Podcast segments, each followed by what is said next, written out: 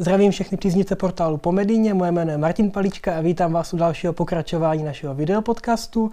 Mým dnešním hostem je paní doktorka Misiačková, která přijela z Havířova. Vítám vás. Dobrý den, děkuji. A naším dnešním tématem bude infekční lékařství. Tak paní doktorko, co je nejhezčí na oboru infekční lékařství?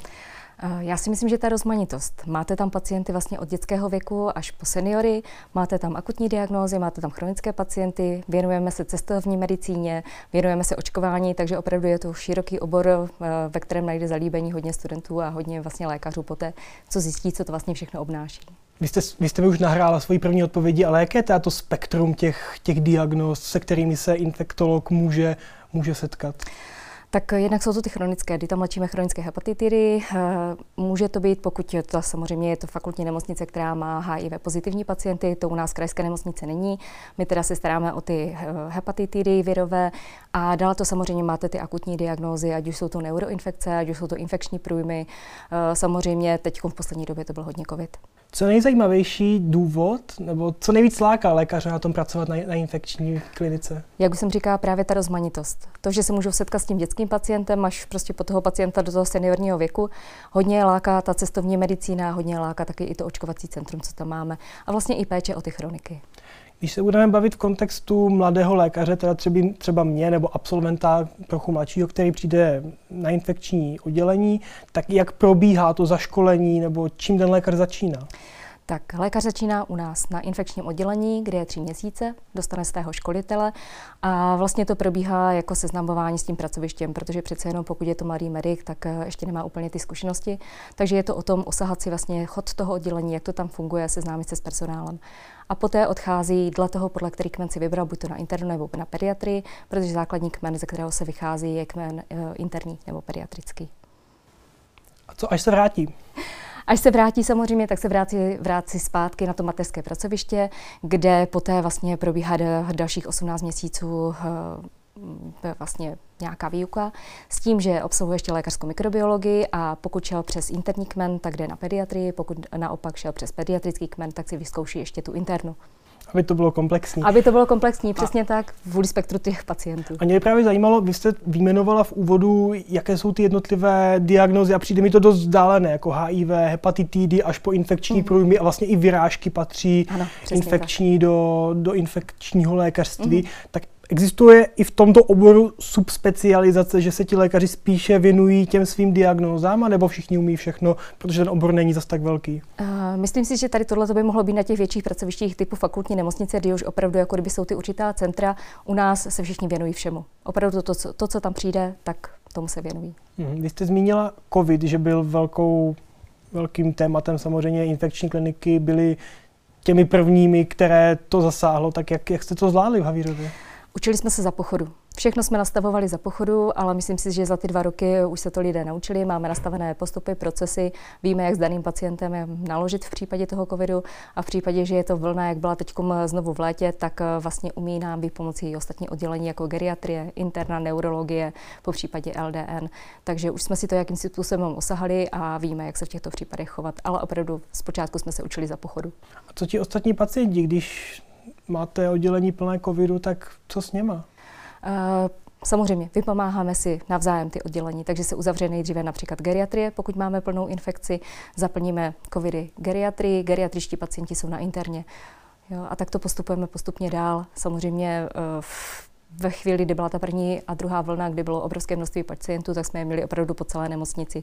Teď už si vystačíme většinou s dvěmi odděleními. Na co by se měli studenti připravit, pokud uvažují o oboru infekčního lékařství, tak, tak co je takové to nejčastější, co bývá překvapivé nebo co by je mohlo překvapit?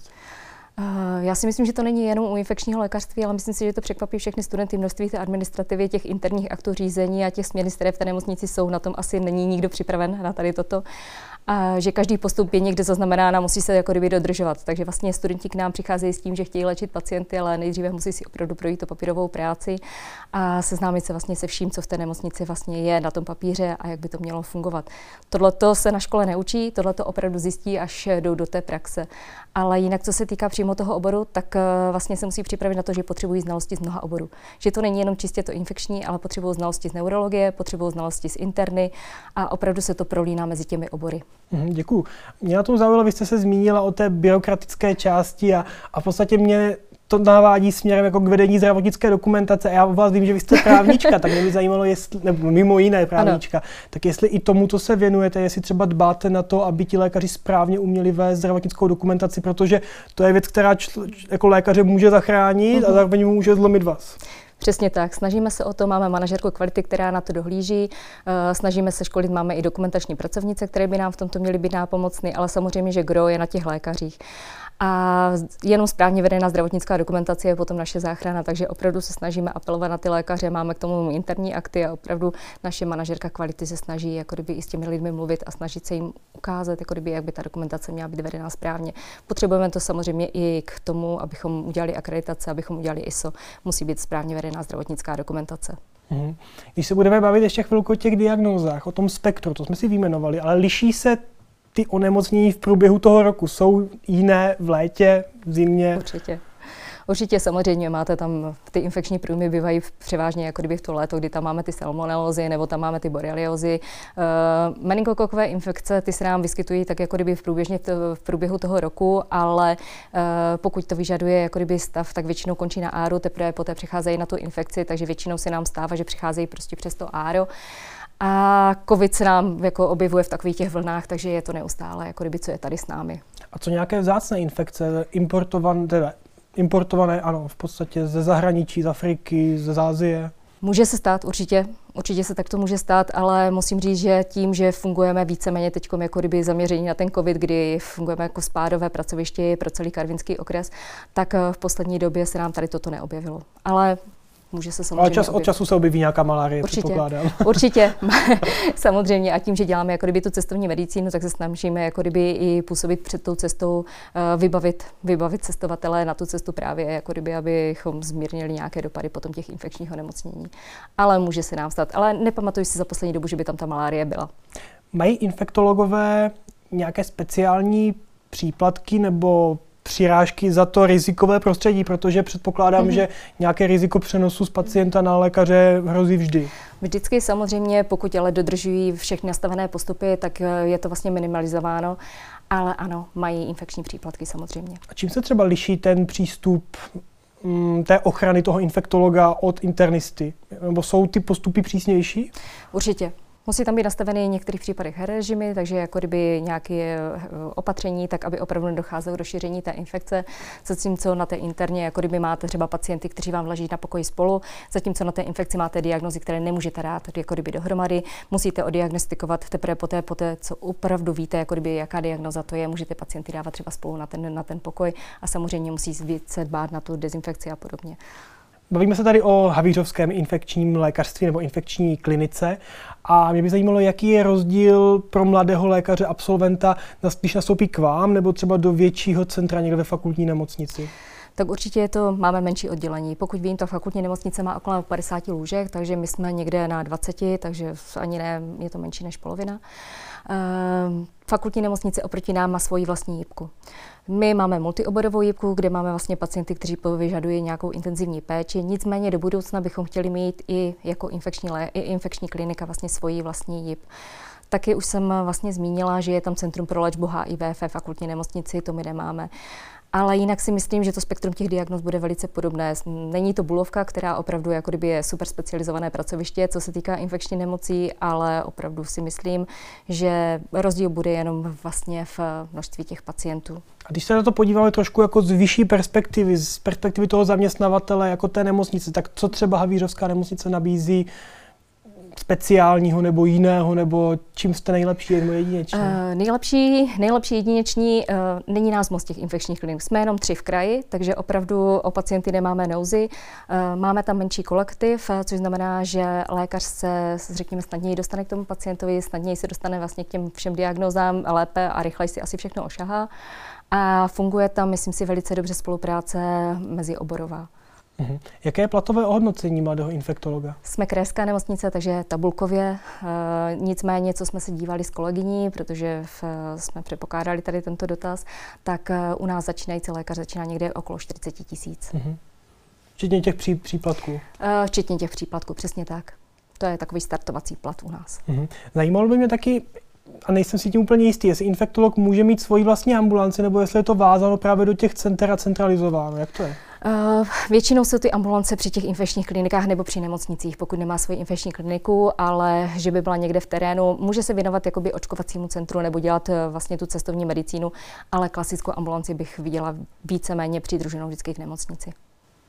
Jaký máte kolektiv na infekční klinice? Jak jste zvládli tu covidovou pandemii? To možná byl trošku křest ohněm, ne? Určitě, určitě to byl křest ohněm, protože vlastně spektrum eh, kolegů je tam eh, různé, jsou tam mladí kolegové, ale jsou tam kolegové důchodového věku ale myslím si, že se k tomu postavili velmi dobře k té pandemii, vlastně nebáli se toho a asi to ten kolektiv trošičku, trošičku zblížilo. A máme tam teď spoustu nových externistů, kteří nám přišli vlastně i sloužit, eh, protože se jim vlastně ta práce na té infekci líbila, jelikož si ji zažili v průběhu toho covidu, kdy vlastně nám lékaři tam eh, de facto pomáhali ze všech eh, oddělení. Mm-hmm. Dáváte lékařům nebo máte jako lékařka smlouvu na dobu neurčitou? Respektive je to pro mladé lékaře standardem? Eh, záleží. Eh, většinou dáváme smlouvu na jeden rok s samozřejmě tříměsíční zkušební dobou a poté, pokud eh, se nám osvědčí lékař, tak je to potom na dobu neurčitou. Protože lékaři to často předpokládám vyžadují z důvodu různých mm-hmm. hypoték a tady to, takže není to problém. Není to problém, určitě jako kdyby ty smlouvy na dobu neurčitou nebo na, spo, na dobu minimálně tří let dáváme v případě, že dáváme stipendia studentům, protože potom je zavazujeme právě po dobu tří let, aby u nás pracovali. A není tady lepší dát těm lékařům rovnou tu dobu neurčitou? Může být, my k tomu přistupujeme velmi individuálně, opravdu posuzujeme u každého toho žádatele, který u nás se ochází o práci, zda teda dobu určitou nebo dobu neurčitou. Mm, moc děkuji.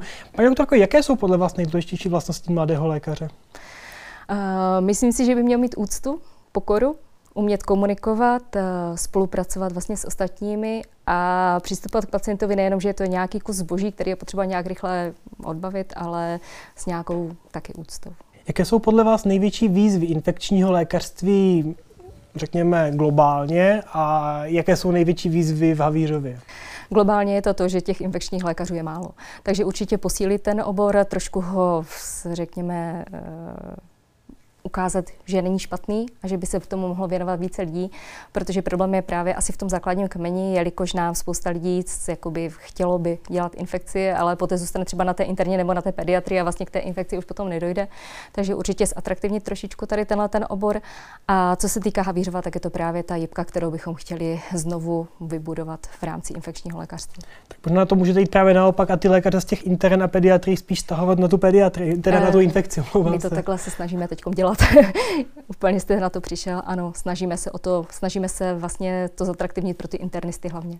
A co nějaká třeba věda a výzkum? Protože některé nemoci stále neléčitelné nebo těžko léčitelné. Je, je proto prostor máme teď nově ve zřizovací listině vědu a výzkum, je to někdy od září, takže opravdu se začínáme teprve tomu věnovat, takže to je v plankách, ale určitě chceme jako kdyby vědu a výzkum rozvíjet, ať už sami jako Havířovská nemocnice nebo ve spolupráci s fakultní nemocnicí a s lékařskou fakultou, takže jsme na to připraveni nebo se na to připravujeme. Jak jste se popasovali v takovém tom přechodném období právě s těmi covidovými pacienty, kteří se najednou začali na infekci stahovat z různých klinik ostatních nemocnic, ať už to je urologie, hematologie nebo interna. O, jaký byl ten management těchto pacientů, kteří měli primárně jiné onemocnění, ale zároveň chytli COVID? Tak v případě, že máme otevřené jako covidové oddělení pouze infekci, tak samozřejmě tam existuje konzilia. Takže lékaři všechno konzultují na konzilia a myslím si, že díky tomu, že mají většinou i ten interní kmen, tak se se spoustou pacientů jsou schopni poradit vlastně sami. Eh, když už jsme měli přehršel těch pacientů samozřejmě, tak to leželo většinou na tom eh, primárním oddělení, kde byla ta primární diagnóza a k tomu bylo pouze přidružený ten COVID. Tak to jsme teď měli třeba LDN, kde jsme měli 12 pacientů vlastně s diagnózou COVID, ale leželi stále na tom svém, řekněme, domovském oddělení.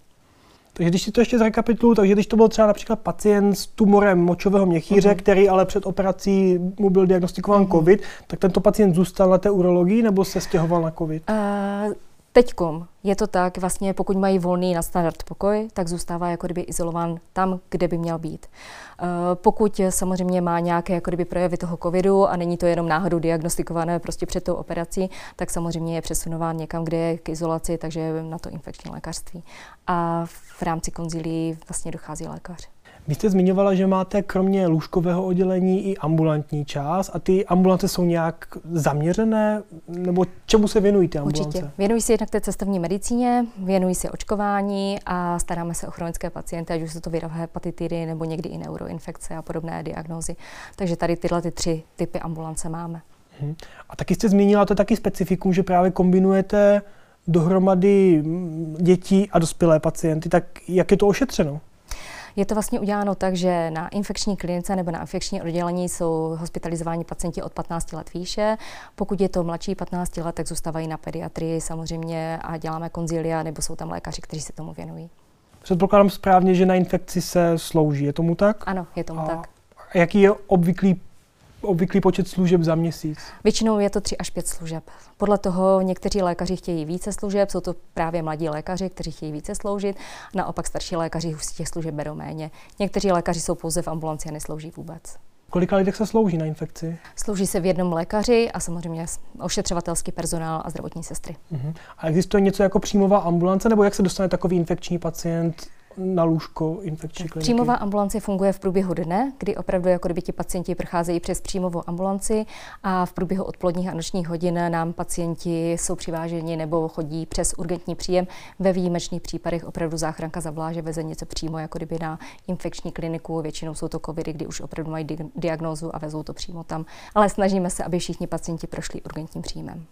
Takže v podstatě se nemůže stát, nebo velmi vzřídkavě, že mladý lékař, který slouží třeba na infekční klinice, si nebude mít s kým poradit, protože už to prošlo filtrem někoho. Tak, přesně tak. To byl vlastně náš cíl, aby eh, pacienti už byli jako kdyby odiagnostikováni a opravdu tam přicházeli už s předběžnou diagnozou a i mladý lékař, i když mladí lékaři u nás neslouží, u nás slouží opravdu až po kmeni, věděl, co mu tam vlastně z toho urgentního příjmu jde. Tak jo, já vám moc děkuji, už se blížíme do cílové rovinky a mě by zajímalo, jaké je vaše závěrečné poselství, nebo máte prostor zalobovat za, to, za ten obor? Uh, určitě je to krásný obor, který je velmi rozmanitý, takže myslím si, že by se mnoha lidem mohl líbit. A moje poselství pro studenty nebát se toho, když přicházejí někam na nové pracoviště, protože každý z nás někde začínal. Tak jo, paní doktorko, já vám moc děkuji za váš čas a energii si tady povídat s námi o infekčním lékařství, což je určitě jeden z velmi zajímavých oborů, o kterém se netolik ví a netolik se učí na medicínách, takže děkuji. Taky děkuji. A vám, dámy a pánové, děkuji za váš čas a budeme se těšit na vaši zpětnou vazbu v případě otázek, jestli nějaké máte. A těšíme se na další setkání v dalších dílů našeho videopodcastu. Naschledanou.